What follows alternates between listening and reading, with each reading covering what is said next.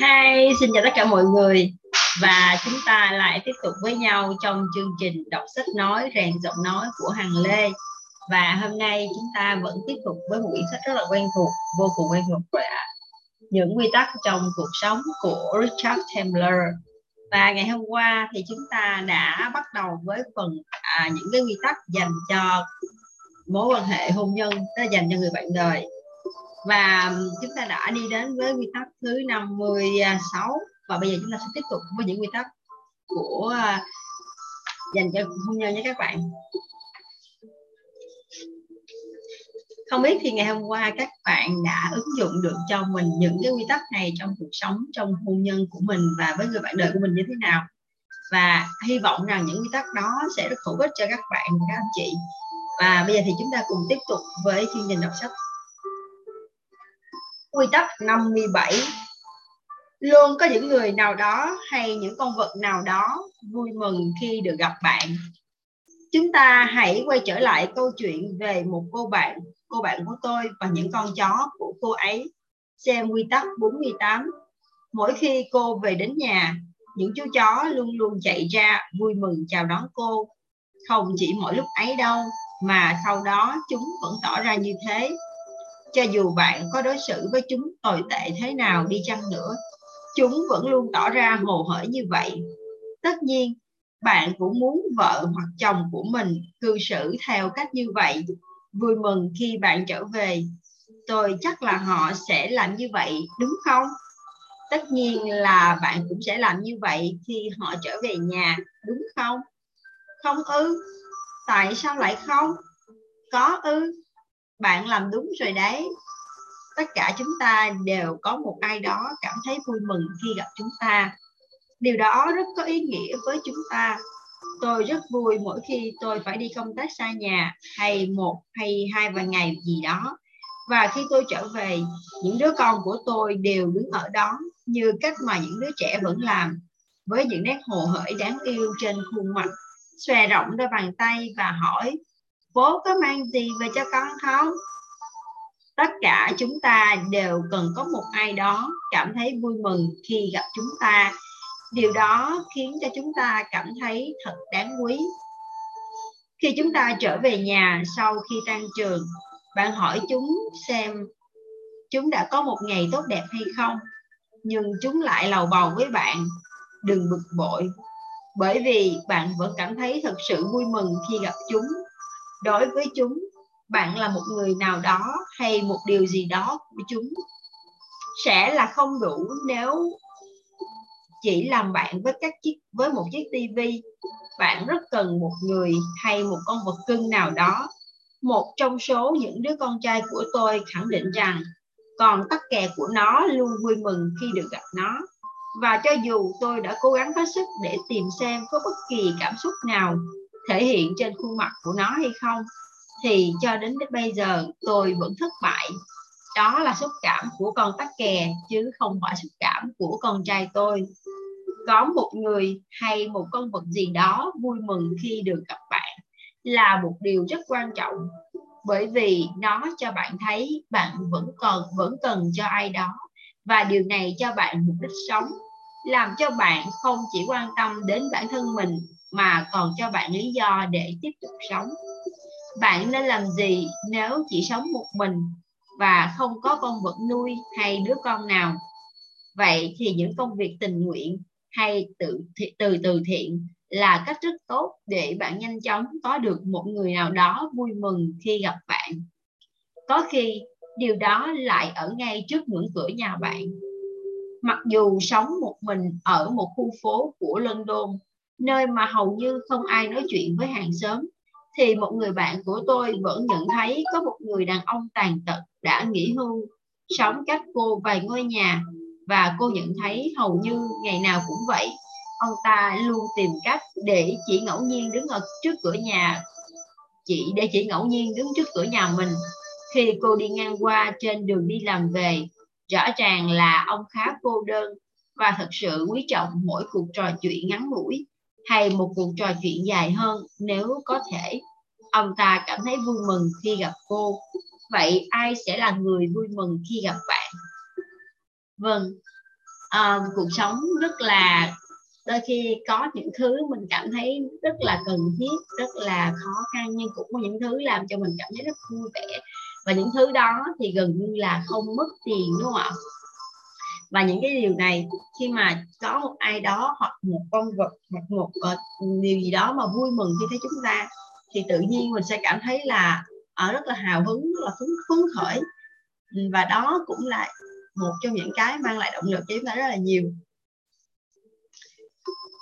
À, tiếp theo hằng xin mời à, mọi người đến với quy tắc 58 cần biết khi nào nên lắng nghe và khi nào nên hành động tôi không biết học điều này liệu có khó khăn hơn đối với đàn ông hay không, nhưng riêng tôi thì khó, thì có. Bất cứ khi nào người bạn đời của tôi gặp khó khăn, tôi đều muốn xông tới và làm một điều gì đó. Bất kể đó là điều gì, miễn là tôi có thể giúp được họ một điều gì đó, điều gì cũng được. Trong thực tế thì điều tôi vẫn còn thiếu đó là phải biết ngồi xuống và lắng nghe tôi không được nghe kể về những rắc rối và những vấn đề xảy ra để tôi có thể làm một bậc đại trưởng phu cứu giúp, nhảy tới bảo vệ họ, hay đơn thương độc mã chấp nhận đối đầu với cả thế giới vì họ. Trên thực tế, phải là một người anh hùng mới làm được như thế. Điều cần thiết ở đây là có một đôi tay biết cảm thông, một đôi vai để họ có thể tựa vào. Đó để khóc, một câu nói đáp lại ồ, chắc hẳn điều đó đã phải rất kinh khủng đối với em. Những lời khuyên có ích và một sự quan tâm thật sự. Điều này cần một chút tinh tế. Ngay khi tôi nghe thấy chuyện rắc rối, tôi liền dừng lại ngay. Hay đúng ra là tôi cố gắng tìm kiếm một giải pháp. Đối với tôi, khi gặp rắc rối, tôi không muốn nghe những lời an ủi hay động viên. Tôi không cần một trái tim chia sẻ điều tôi cần là một giải pháp, một lời đề nghị giúp đỡ, hay sự chung vai cùng giúp sức, hay một đoạn dây dài chắc khỏe và một cái tua vít nhưng sau đó, tất cả các vấn đề của tôi vẫn là những mục tiêu liên quan và những giải pháp thiết thực. Đây là một trong những vấn đề mà đàn ông thường gặp phải. Việc chỉ ngồi lắng nghe những vấn đề liên quan tới cá nhân là việc tôi thấy khó khăn nhất và tôi cần một phương pháp hoàn toàn khác. Biết khi nào lắng nghe và khi nào thì hành động là một kỹ năng cực kỳ hữu ích, cần được phát triển. Dù vậy, nhiều lúc tôi cần phải khoanh tay ngồi nhìn để ngăn không cho ai đó chia sẻ vấn đề với tôi bằng cách nói rằng, khoan đã, tôi đã biết chính xác những gì cần phải làm. Và sau đó xông ra và đi lấy ngay bộ dụng cụ của tôi. Tất nhiên vẫn có một số vấn đề thật sự không có cách giải quyết, nhưng đó không phải là lý do mà chúng ta được nghe kể về chúng. Chúng ta được nghe kể để chúng ta có thể trở thành một phần của giải pháp, và đó có thể là sự cảm thông nỗi thương tiếc, sự đồng cảm, lòng tốt, những lời khuyên cảm động, hay chỉ là cái nắm tay chia sẻ. Biết khi nào nên mời họ một tách trà và thể hiện sự cảm thông hay cho họ mượn bộ dụng cụ. Và một đoạn dây chắc khỏe là một kỹ năng cần phải học. Và một người nắm chắc luật chơi sẽ làm đúng những điều đó. Vâng vâng tôi biết. Dù tôi rất hay làm sai. Biết khi nào nên mời họ một tách trà và thể hiện sự thông cảm hay đưa cho họ mượn bộ dụng cụ. Và một đoạn dây chắc khỏe là một kỹ năng cần phải học. Vâng à, thật ra thì trong cuộc sống sẽ có rất nhiều kỹ năng mà chúng ta đều cần phải học. À, không chỉ là kỹ năng lắng nghe hay kỹ năng chọn hành động mà thông thường thì ví dụ như là với phái nam thì thường thì họ rất thích hành động. Và với những chuyện xảy ra thì khả cái thiên hướng của họ là luôn muốn hành động và giải quyết cho nhanh chạy rốt ráo. Nên đôi khi họ không hiểu cách lắng nghe mà đặc biệt thì phụ nữ thì lại rất thích được lắng nghe cho nên là đôi, đôi khi có những chuyện xảy ra họ không muốn người đàn ông của họ giải quyết vấn đề mà việc quan trọng của họ là họ muốn người đàn ông đồng cảm với họ lắng nghe và chia sẻ với họ cái cảm xúc đó. Và chính họ sẽ tự giải quyết được vấn đề. Cho nên rằng chúng ta nên hiểu cái đối phương của mình.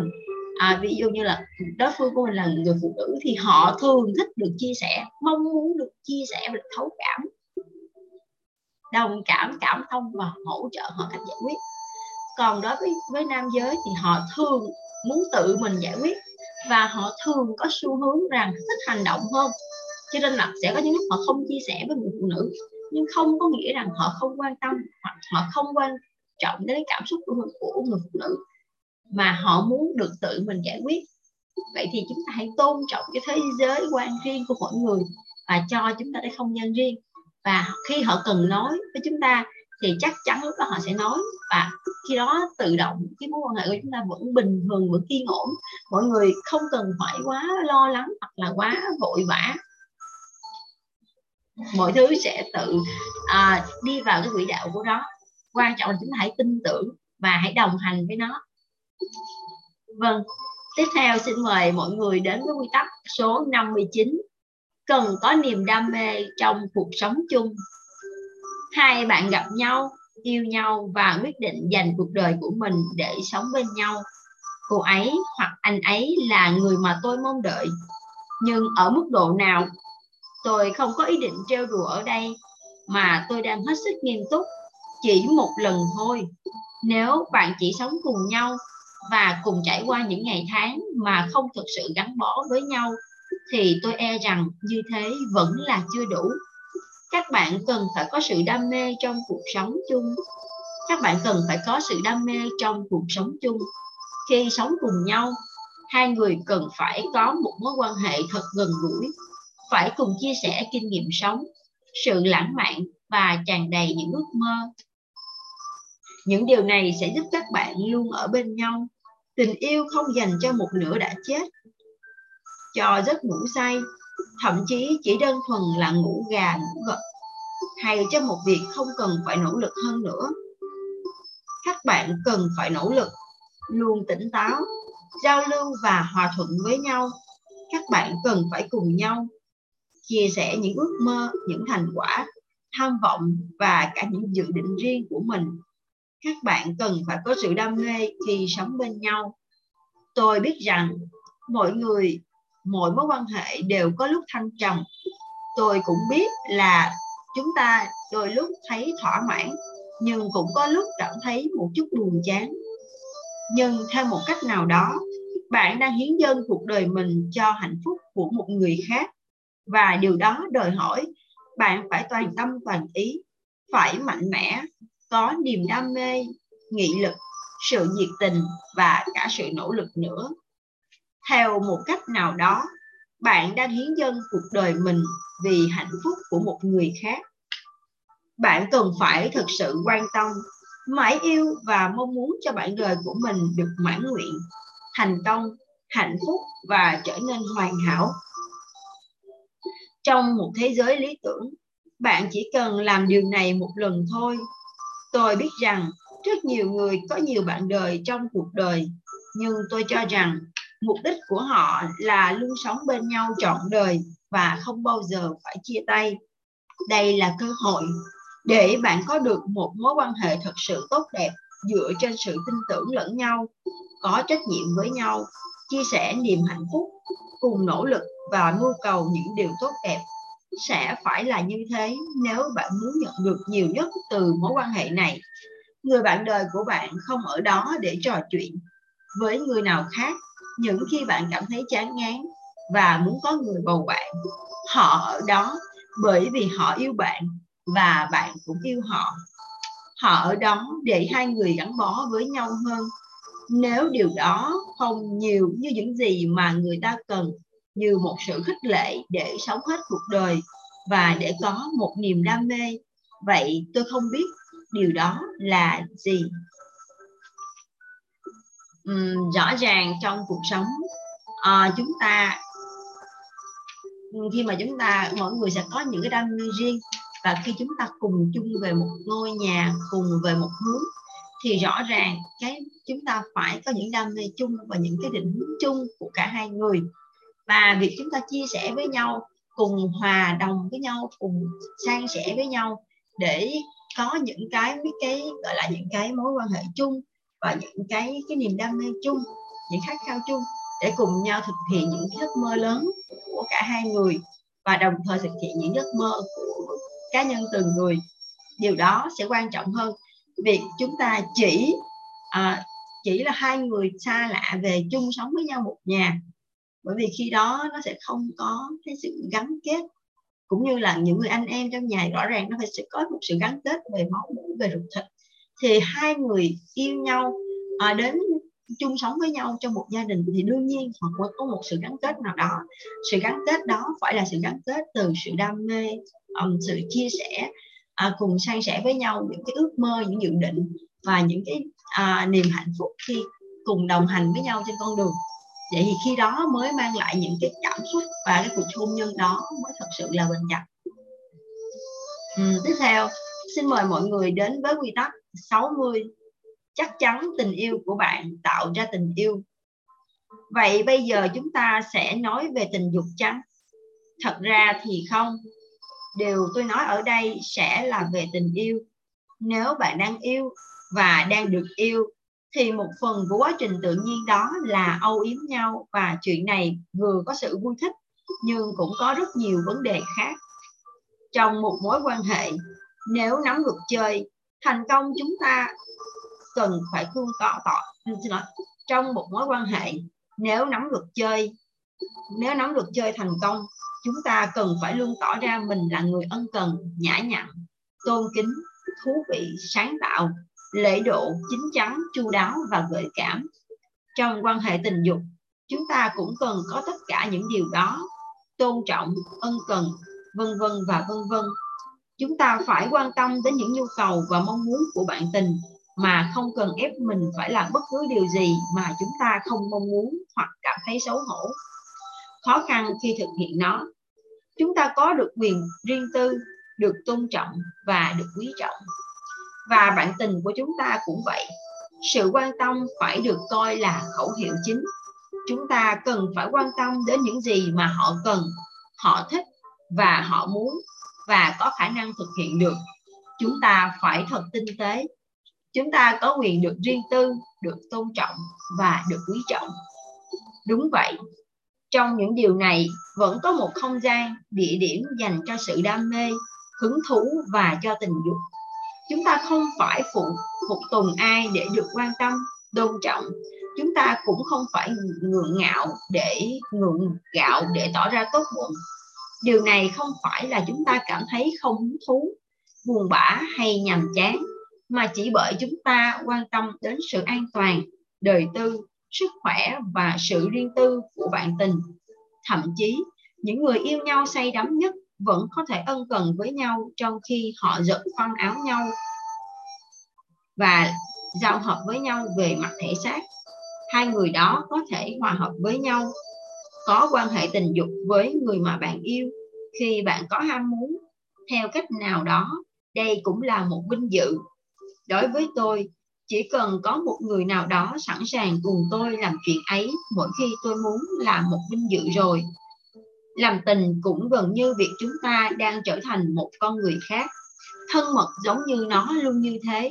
Nếu chúng ta không tôn trọng bạn tình khi làm chuyện đó, vậy chúng ta đang làm gì? Hơn nữa, chúng ta cần phải chú tâm gia tăng sự hiểu biết của mình.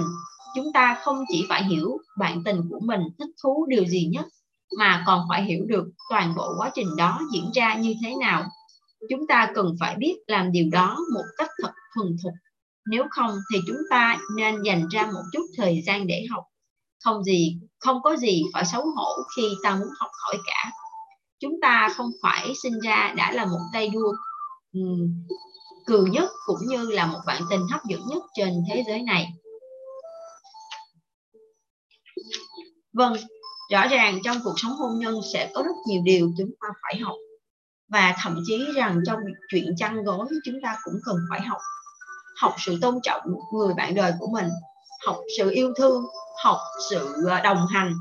Và biết được rằng khi nào thì nên tiến cũng như khi nào nên lùi cũng như lúc nào là lúc lúc mình cần phải hành động và lúc nào sẽ là lúc mà chúng ta cho nhau khoảng thời gian nghỉ ngơi. Um, điều đó thì theo như hằng nghĩ thì khi đó chúng ta cần phải có một sự thẳng thắn và rõ ràng với nhau. Bởi vì nếu như chúng ta đã quyết định uh, chung sống cùng một gia đình uh, đến với nhau thì chắc chắn cái chuyện phòng the chuyện uh, làm tình chắc chắn sẽ là chuyện mà chúng ta sẽ cùng nhau. Và đó là một điều mà đó là sự, ờ, sự thăng hoa trong tình yêu. Thì chúng ta không nếu mà chúng ta không hiểu nhau thì chắc chắn sẽ không thể nào làm cho nhau hạnh phúc được. Và nếu như không thể làm đem đến cho nhau sự hạnh phúc thì chắc chắn là cuộc sống hôn nhân sẽ bị ảnh hưởng. Vâng à, tiếp theo xin mời mọi người đến với quy tắc 61 hãy luôn trò chuyện với nhau.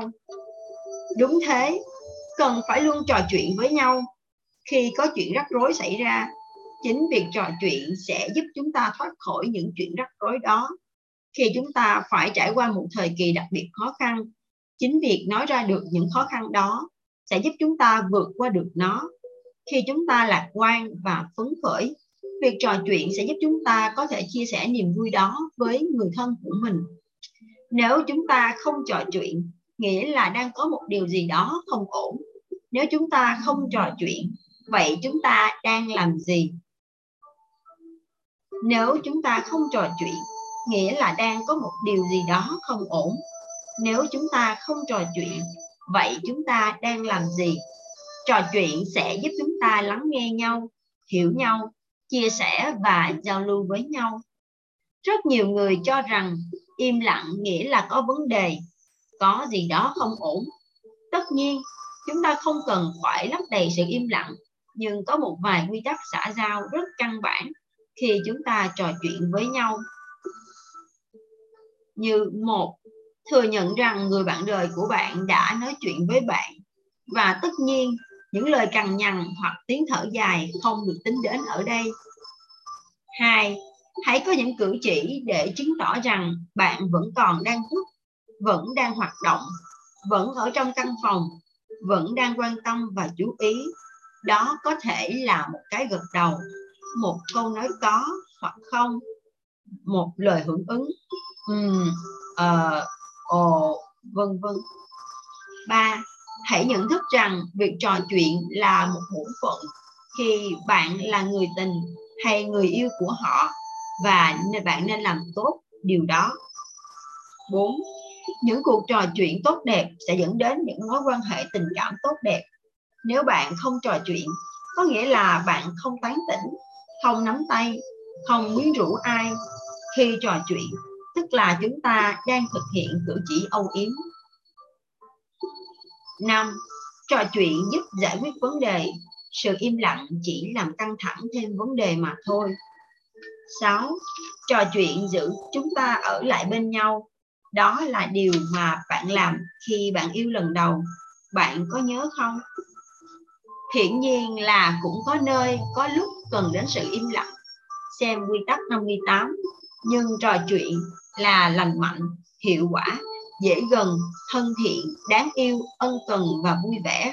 Sự im lặng có thể là tẻ nhạt, vô ích, tiêu cực và đáng sợ rõ ràng có những cuộc trò chuyện chất lượng và cũng có những cuộc trò chuyện dông dài hãy chắc chắn là bạn không nói luôn mồm chỉ để lấp đầy sự im lặng với những câu chuyện vớ vẩn, vô nghĩa. Những cuộc trò chuyện phải cần có mục đích, cho dù đó chỉ là những chuyện phiếm chỉ cần đó không phải là sự lải nhải vậy, hãy học cách trò chuyện một cách hợp lý. Rõ ràng là khi chúng ta sống chung một gia đình thì chắc chắn là chúng ta sẽ phải trò chuyện với nhau. Và để có một cuộc trò chuyện thú vị. Không không hề dễ dàng. Cho dù là hai người yêu nhau thì có thể là giai đoạn yêu nhau thì chúng ta có rất nhiều thứ uh, để để kể để nói. Nhưng khi chúng ta đã về chung một gia đình rồi thì đôi khi chúng ta lại phát hiện rằng chúng ta có những sở thích khác nhau và rất có nhiều rất nhiều sự khác biệt. Và cái việc trò chuyện được với nhau cũng đôi khi cũng là một sự khó khăn cho nên nếu như chúng ta có thể học được cách để mà trò chuyện với nhau, thấu hiểu nhau, thì rõ ràng là cuộc sống hôn nhân lúc đó sẽ rất là hạnh phúc, đúng không ạ? Rất là mãn nguyện. Và chỉ có sự trò chuyện nó mới giúp chúng ta hiểu nhau, hiểu được cái điểm mà chúng ta cần biết ở người đỡ đối phương cần thay đổi, hoặc chúng ta cần làm gì để mối quan hệ tốt đẹp hơn. Và sự trò chuyện nó khác với cái việc là chúng ta lải nhải, hoặc chúng ta để làm chứ mà để lấp đầy việc phật chống im lặng. Thật ra không phải trong cuộc sống sẽ có những lúc chúng ta cần trò chuyện và có những lúc chúng ta cần để cho đối phương có một không gian riêng mà được im lặng. Cái việc ở đây là chúng ta học cách để trò chuyện đó là chúng ta để chúng ta có thể quan tâm và hiểu được đối phương của mình và để có một mối quan hệ chất lượng hơn. Vâng. Uhm, cuộc sống riêng hay cuộc sống chung tất cả chúng ta đều phải học và con người sinh ra đã là một thực thể và thực thể này thì phải luôn luôn học và tiếp thu những cái mới liên tục để làm mới mình và làm mới cuộc sống. Tiếp theo, xin mời mọi người đến với quy tắc 62 tôn trọng sự riêng tư. Tôi muốn được ở một mình. Mỗi người và mọi người trong chúng ta đều có những quyền mà Chúa ban cho đó là được, là quyền được tôn trọng, quyền riêng tư, quyền được tin tưởng và quyền được biết sự thật. Trong số tất cả những quyền đó thì quyền riêng tư là quyền quan trọng nhất, bất khả xâm phạm. Bạn phải tôn trọng quyền riêng tư của người bạn đời, cũng như họ phải tôn trọng quyền riêng tư của bạn. Nếu bạn không tôn trọng quyền này, bạn sẽ nghi ngờ tất thảy những quyền khác như quyền được tin tưởng, tôn trọng, trung thực nếu tất cả những quyền đó đều bị bỏ qua, thì những gì mà bạn có ở đây không phải là một mối quan hệ. Và thẳng thắn mà nói, thì tôi cũng không biết nó là gì nữa. Trừ khi ai đó ở trong nhà xác. Vậy cứ coi như bạn có một mối quan hệ tốt đẹp và lành mạnh. Điều này có nghĩa là bạn phải có sự tôn trọng, sự riêng tư của người bạn đời trong mọi lĩnh vực nếu họ không muốn thảo luận một việc gì đó với bạn, thì đó là quyền của họ và bạn không có quyền ngồi vĩnh, đe dọa, hăm dọa về mặt tình cảm, mua chuộc, chối bỏ đặc quyền của họ, cố gắng tìm ra những bằng cách và phương pháp không trung thực. Cả việc dụ dỗ họ nói ra điều đó cũng không được chấp nhận. Tôn trọng sự riêng tư không phải chỉ là không xâm phạm thư từ của một ai đó không nghe trộm lời nhắn điện thoại của họ, hay không đọc email của họ khi không để ý. Khi họ không để ý, riêng tư cũng là việc đảm bảo rằng họ được làm việc, làm vệ sinh cá nhân riêng biệt. Tất cả chúng ta trong cuộc sống của mình đều cần có thái độ và sự tôn trọng nhất định về việc được sử dụng những phòng tắm riêng biệt. Thật sự là mức giới hạn thấp nhất. Một phòng tắm cho cả hai người là điều không ai mong muốn bởi vì cùng một lúc thì chỉ có một người được sử dụng nó. Điều này là không thể chịu được, vô ích và không cần thiết. Đừng chịu đựng điều đó. Winston Churchill đã nói rằng, lý do mà ông ấy duy trì được cuộc hôn nhân của mình trong 56 năm hay có thể lâu hơn nữa, đó là được sử dụng phòng tắm riêng. Vậy hãy tách biệt công việc vệ sinh cá nhân của bạn, của các bạn và đảm bảo rằng bạn không xâm phạm vào đời sống riêng tư của bất kỳ ai khác. Người bạn đời của bạn có thể áp dụng rộng rãi quy tắc này đối với tất cả những người khác nữa. Nếu bạn cảm thấy cần phải xâm phạm đời sống riêng tư của một ai đó, bạn phải xem xét kỹ lại bản thân mình và tìm hiểu lý do tại sao bạn lại muốn làm như vậy. Sự thật có thể không mấy dễ chịu, nhưng bạn cần phải biết điều đó nếu bạn cảm thấy cần phải xâm phạm đời sống riêng tư của một ai đó, bạn cần xem xét kỹ lại bản thân mình và tìm hiểu lý do tại sao bạn muốn làm như vậy. Rõ ràng, chúng ta cho dù bất cứ ai đều mong muốn mình có sự riêng tư, có một môi trường nơi mà mình cảm thấy thật sự thoải mái, an toàn và yên tâm, yên ổn, thì cho dù chúng ta sống chung với nhau trong một gia đình và cho dù chúng ta à, đã trở thành tuy hai mà một tuy một mà hai. Vậy thì tuy hai người trong cùng một gia đình cùng là một thực thể nhưng chúng ta vẫn là hai thực thể hai cá thể riêng biệt. Vậy thì chúng ta cũng có những cái sở thích riêng những cảm hứng riêng những cái quyền được riêng tư. Và không có nghĩa rằng à, anh ấy hoặc cô ấy là chồng hoặc là vợ của bạn. Thì bạn có quyền ở bên họ 24 trên 24 giờ, thậm chí là ngay cả những phút riêng tư như họ, như tắm rửa vệ sinh cá nhân, hoặc là những phút họ muốn làm việc riêng thì chúng ta không ngăn cản họ, cũng là điều không được. Bởi vì riêng bản thân chúng ta chúng ta cũng mong muốn có được những khoảng không gian riêng. Nếu như một ai đó kè kè chúng ta 24 trên 24 giờ, chúng ta có hạnh phúc không ạ? Vậy thì điều đó sẽ sai nếu chúng ta làm điều đó với người đó, người khác vậy thì yêu người khác là tôn trọng quyền riêng tư của họ, tôn trọng quyền được đồng hành. Chúng ta có quyền đồng hành nhưng chúng ta phải tôn trọng họ. Và giả sử như chúng ta muốn xâm phạm quyền riêng tư của họ thì chúng ta phải xin phép, phải có được một cái cái, gọi là cái sự cho phép, sự đồng ý của họ. Bởi vì cho dù là là chúng ta là cùng một gia đình thì pháp luật cũng luôn tôn trọng quyền cá nhân của mỗi con người là quyền tự do và được quyền được tôn trọng là cái điều rất là quan trọng. Vậy thì chúng ta hãy cùng nhau giữ gìn cho sự tôn trọng cũng như giữ gìn sự uh, tuyệt đẹp trong mối quan hệ của mình. Các bạn nhé. Tiếp theo xin mời các anh chị và các bạn đến với quy tắc 63 kiểm tra xem các bạn có cùng một cùng chung những mục tiêu hay không.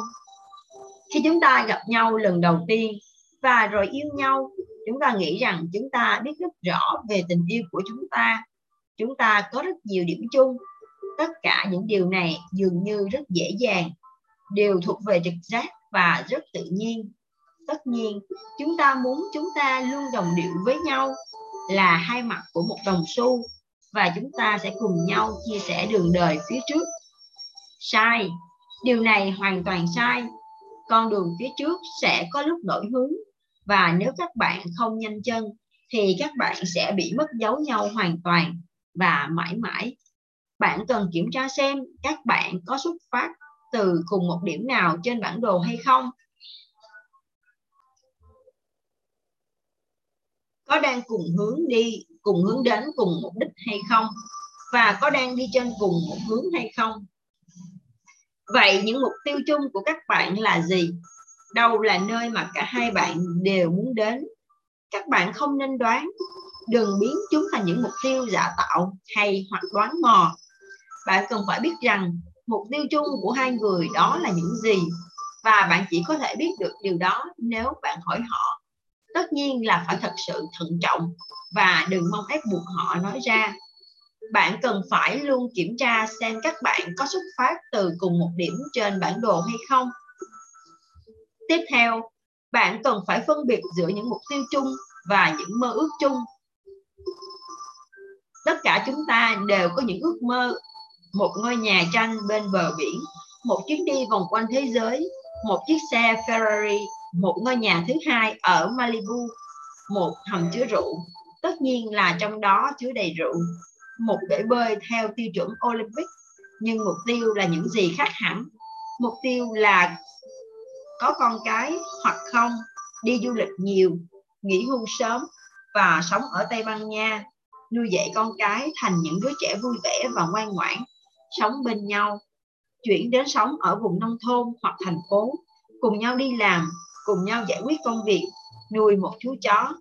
Tôi đoán ước mơ là những gì bạn muốn đạt được vào một ngày nào đó, và mục tiêu là những gì mà bạn, mà các bạn đang cùng nhau thực hiện ước mơ là những gì mà một trong các bạn muốn đạt được.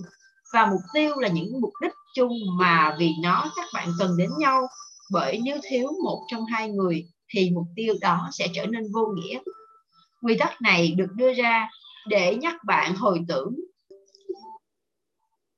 lại những việc đã qua. Để nhớ lại những việc đó, hãy trò chuyện với người bạn đời của mình về nơi mà cả hai người cùng muốn đến và những gì mà các bạn cùng đang làm, hãy đừng quá nặng nề về điều này. Bạn chỉ cần hồi tưởng lại một chút thôi để tìm lại điểm bắt đầu và kiểm tra xem các bạn có đang đi cùng về một con đường hay không.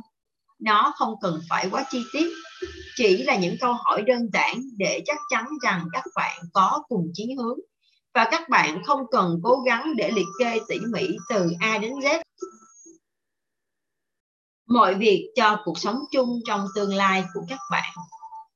Vâng rõ ràng trong bất cứ một mối quan hệ hoặc là trong bất cứ một uh, tổ chức nào thì chúng ta rõ ràng chúng ta đều phải có những mục tiêu và những cái mục đích chung để hướng phấn đấu và hướng tới.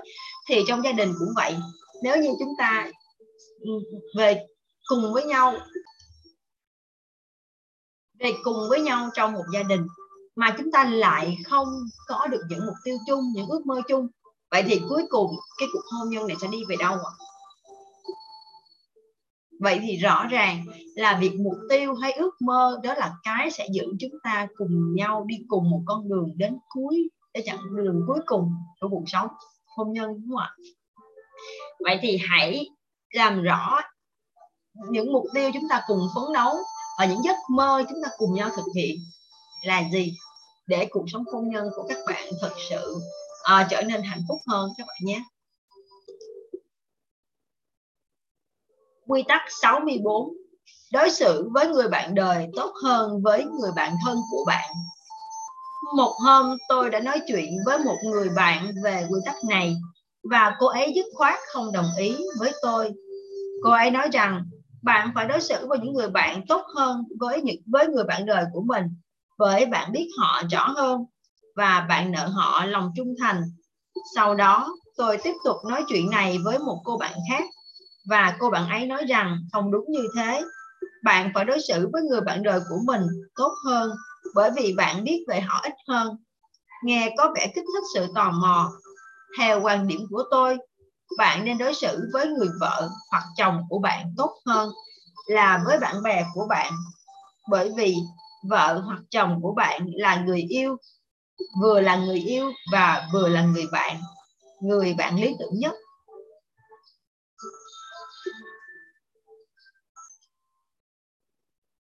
Nếu không phải như vậy thì ai sẽ là người bạn lý tưởng đó và tại sao? Có phải bởi vì họ là người khác giới với bạn và bạn cần có một người bạn thân cùng giới? Có phải là bởi vì bạn không coi người yêu là bạn của bạn? Nếu bạn trả lời đúng cho những câu hỏi này, thì bạn coi người bạn đời của mình là gì? Và vai trò của họ là gì khi là vợ hay chồng của bạn thế? Và vai trò của họ là gì khi là vợ hay chồng của bạn là gì? Tất cả những điều này lại thuộc về vấn đề nhận thức đối với vợ hay chồng tốt hơn với người bạn thân của bạn nghĩa là bạn cần phải suy nghĩ về điều đó và đưa ra một quyết định sáng suốt về việc bạn nên làm hay không nên làm trong trường hợp đó. Tôi nghĩ là việc đối xử với vợ hay chồng tốt hơn là với người bạn thân của bạn cũng giống như là một sự ban tặng. Điều này có nghĩa là bạn không gây phiền phức cho họ, tôn trọng sự riêng tư của họ đối xử với họ như những người lớn độc lập. Bạn chỉ cần nhìn xung quanh và quan sát những cặp vợ chồng khác. Đối xử với nhau giống như những đứa trẻ, mè nheo, trách mắng, phê bình, soi mối nhưng chắc chắn họ không làm như thế với bạn bè của họ. Vậy tại sao họ lại làm điều đó với một người mà đối với họ là cả thế giới và thiên đường? Bạn coi người bạn đời của bạn là gì? Vai trò của họ khi là vợ hay chồng của bạn là gì? Tôi sẽ đưa ra cho bạn một ví dụ. Bạn đang ngồi trên chiếc xe ô tô do một người bạn lái. Họ phạm phải một lỗi ngớ ngẩn. Do đó không phải là lỗi nghiêm trọng. Bạn bắt đầu trêu chọc và chế nhạo họ. Bây giờ, hãy tưởng tượng ra một cảnh tượng như vậy, nhưng là với vợ hay chồng của bạn bạn sẽ một, khiến họ cảm thấy căng thẳng. Hai, không để cho họ quên điều đó trong một thời gian dài. Ba, kể chuyện đó cho người khác. Bốn, giành lấy vô lăng ở những đoạn đường mà bạn cảm thấy không tin tưởng họ. Năm, đối xử với họ giống như bạn đã đối xử với người bạn của bạn và chế nhạo họ. Hy vọng là đó là lần cuối cùng bạn làm điều đó nhưng hãy nhớ quan sát những cặp vợ chồng khác khi họ ở trong trường hợp tương tự và xem xem họ đã làm gì. Vâng rõ ràng không có quy tắc nào là đúng hoàn toàn hay sai hoàn toàn. Nó sẽ là sự tương ứng và phù hợp với từng cá nhân. Nhưng theo tác giả cũng như theo bản thân hằng nghĩ thì rõ ràng người bạn đời là, thứ nhất sẽ là người bạn rồi, đúng không ạ? Người bạn đời đó là người bạn thứ hai đây là người người yêu, trước khi là người bạn đời đây là người yêu. Vậy thì có phải là người yêu là người mà chúng ta yêu thương nhất đúng không ạ? Và người bạn đời tức là người bạn mà chúng, ở đời đời với chúng ta, vậy có phải là một người rất quan trọng của chúng ta không? Vậy có phải nó còn thân hơn người bạn thân không? Tuy nhiên, rõ ràng chúng ta vẫn có những người bạn thân.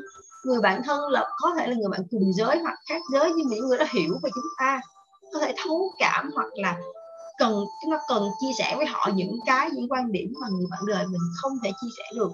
Nhưng không có nghĩa rằng người đó quan trọng hơn người bạn đời của mình. Bởi vì người bạn thân có thể tìm được. Và người bạn đời, nếu người bạn đời thật sự thì chắc chắn là không tìm được. Và cho đến cùng, đến cuối con đường, thì cái người chúng ta sống cùng sẽ là người quan trọng hơn hay là cái người chúng ta đi cùng trên một chặng đường quan trọng hơn? Việc đó là tùy ở chúng ta suy nghĩ và lựa chọn. Nhưng không có nghĩa rằng là chúng ta sẽ hy sinh vì ai đó hoặc là bỏ người này hoặc bỏ người kia hoặc là coi trọng đến mức nào đó, mà là việc chúng ta cho phép họ được là chính họ. Chúng ta tôn trọng họ như là người bạn của mình và thân hơn người bạn của mình để chúng ta đối xử với họ một cách gọi là nhiệt thành và um, hết sức tôn trọng để mối quan hệ này của chúng ta nó lâu dài.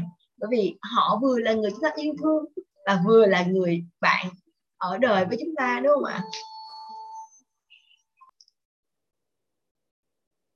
Vâng và cuối cùng thì hàng xin mời các anh chị và các bạn đến với quy tắc cuối cùng của ngày hôm nay quy tắc 65 sự thỏa mãn là một mục tiêu quan trọng nếu bạn hỏi những người khác xem họ mong muốn điều gì trong cuộc sống, họ sẽ nói rằng, ồ, tôi chỉ muốn luôn được hạnh phúc. Cũng sẽ tương tự như thế. Nếu bạn hỏi xem họ mong muốn điều gì cho con cái của họ, tôi không bận tâm đến những việc chúng làm, miễn là chúng thấy hạnh phúc. Bạn sẽ cảm thấy thật tốt. Bạn sẽ cảm thấy tốt hơn với những người, với những mong muốn là bạn hay con cái của bạn sẽ trở thành phi hành gia hay bác sĩ phẫu thuật não? Ít ra thì bạn cũng có khả năng xin lỗi. Ít ra thì bạn cũng có khả năng đạt được. Bạn có thể học. Còn chúng có thể có đủ khả năng. Hạnh phúc là một thứ không thực tế. Và nếu bạn dành quá nhiều thời gian để theo đuổi nó, thì thật là không nên. Hạnh phúc là kết quả của một chuỗi những sự việc sự đau đớn lại là một kết thúc khác. Nó là một trạng thái tình cảm và bất hạnh chỉ là một kết cục khác thôi. Nếu nhìn lại những lúc trong cuộc sống bạn thấy mình bất hạnh hay những lúc bạn cho rằng mình hạnh phúc tôi cực rằng bạn cũng đã có những cảm xúc tốc độ, tột độ khác. Khi một đứa trẻ sắp chào đời thì sao? Phấn khởi có kinh ngạc có tin tưởng là việc sinh nở sẽ diễn ra thành công cũng có, nhưng còn hạnh phúc thì sao? Điều này thì tôi không chắc lắm. Người ta nghĩ rằng họ sẽ vui vẻ vào kỳ nghỉ nếu họ thực sự được nghỉ ngơi, cảm thấy phấn khích hay được vứt bỏ mọi sự lo lắng. Và quả thật là họ vẫn luôn như vậy. Nó nỗ lực để đạt được hạnh phúc cũng đại loại như việc to hơn thì tốt hơn bạn sẽ không bao giờ đạt được điều này bởi vì nó không hề có giới hạn. Và bạn sẽ luôn luôn phải cố gắng để đạt được niềm hạnh phúc to lớn hơn. Vì vậy, thay vào việc nỗ lực để đạt được hạnh phúc tốt hơn là bạn nên cố gắng để có được sự thỏa mãn. Đó là điều có thể đạt được. Đó là một mục tiêu thích đáng. Điều này đặc biệt hiệu quả đối với những mối quan hệ, cả trong việc tìm hiểu xem ai đúng, ai sai và những gì xảy ra khi bạn làm điều đó. Hầu hết chúng ta đều muốn mình muốn mình yêu một cách mạnh mẽ. Nó giống như một phản ứng hóa học lớn, như bông pháo hoa, như chú bướm. Những cảm xúc bất ngờ, chúng thật rực rỡ và mãnh liệt. Nhưng những cảm xúc mãnh liệt đó không thể và sẽ không kéo dài lâu. Và bạn cần phải quay trở về với thực tại và tiếp tục cuộc sống của mình không ai có thể cứ sống mãi với những cảm xúc mãnh liệt đó. Ở trên độ cao ngất ngưỡng đó, thỏa mãn là điều bạn mong muốn sau khi mọi niềm hân hoan đã qua đi và bạn quay trở lại. Chỉ đơn thuần là để nghỉ ngơi và được hạnh phúc. Trên thực tế, thỏa mãn là một mục tiêu đáng giá hơn bởi vì nó sẽ tồn tại lâu dài nếu bạn thấy mình đang ở cùng một người nào đó ở một nơi mà không có những những buổi bắn pháo hoa lớn không có sự hồi hộp và những cảm xúc tột cùng nhưng lại có sự mãn nguyện ấm áp và tình yêu thương hãy hạnh phúc với những điều đó.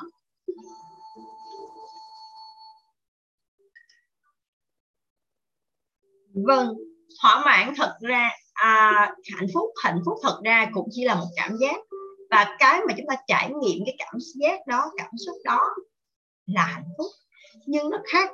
Hạnh phúc thì nó luôn luôn là một cái quá trình và nó luôn luôn có một cái biết bước tiến. Người ta gọi là giống như con người ta luôn luôn có một cái độ tham. Tức là mình có một, mình lại muốn có hai có hai lại muốn có ba có ba lại muốn có nhiều hơn nữa. Thì đó là sự không biết đủ. Và dẫn đến là gọi là hạnh phúc leo thang nhưng thật ra hạnh phúc khi chúng ta biết đủ và cảm thấy hạ, thỏa mãn cảm thấy hài lòng thì lúc đó mới là sự gọi là hạnh phúc chân thực. Và hạnh phúc là hạnh phúc tại ngay giây phút này tại nơi này tại địa điểm chúng ta đang đứng tại nơi mà chúng ta những điều mà chúng ta đang có. Và lúc đó thì hạnh phúc nó được mang cần nghĩa sự thỏa mãn. Và khi chúng ta thỏa mãn chúng ta hài lòng thì rõ ràng cuộc sống sẽ hạnh phúc hơn. Đúng không ạ? À, cảm ơn tất cả các anh chị và các bạn đã cùng hằng đọc sách ngày hôm nay. Và chúng ta sẽ cùng hẹn gặp nhau ở buổi ngày mai. À, cảm ơn và hẹn gặp lại.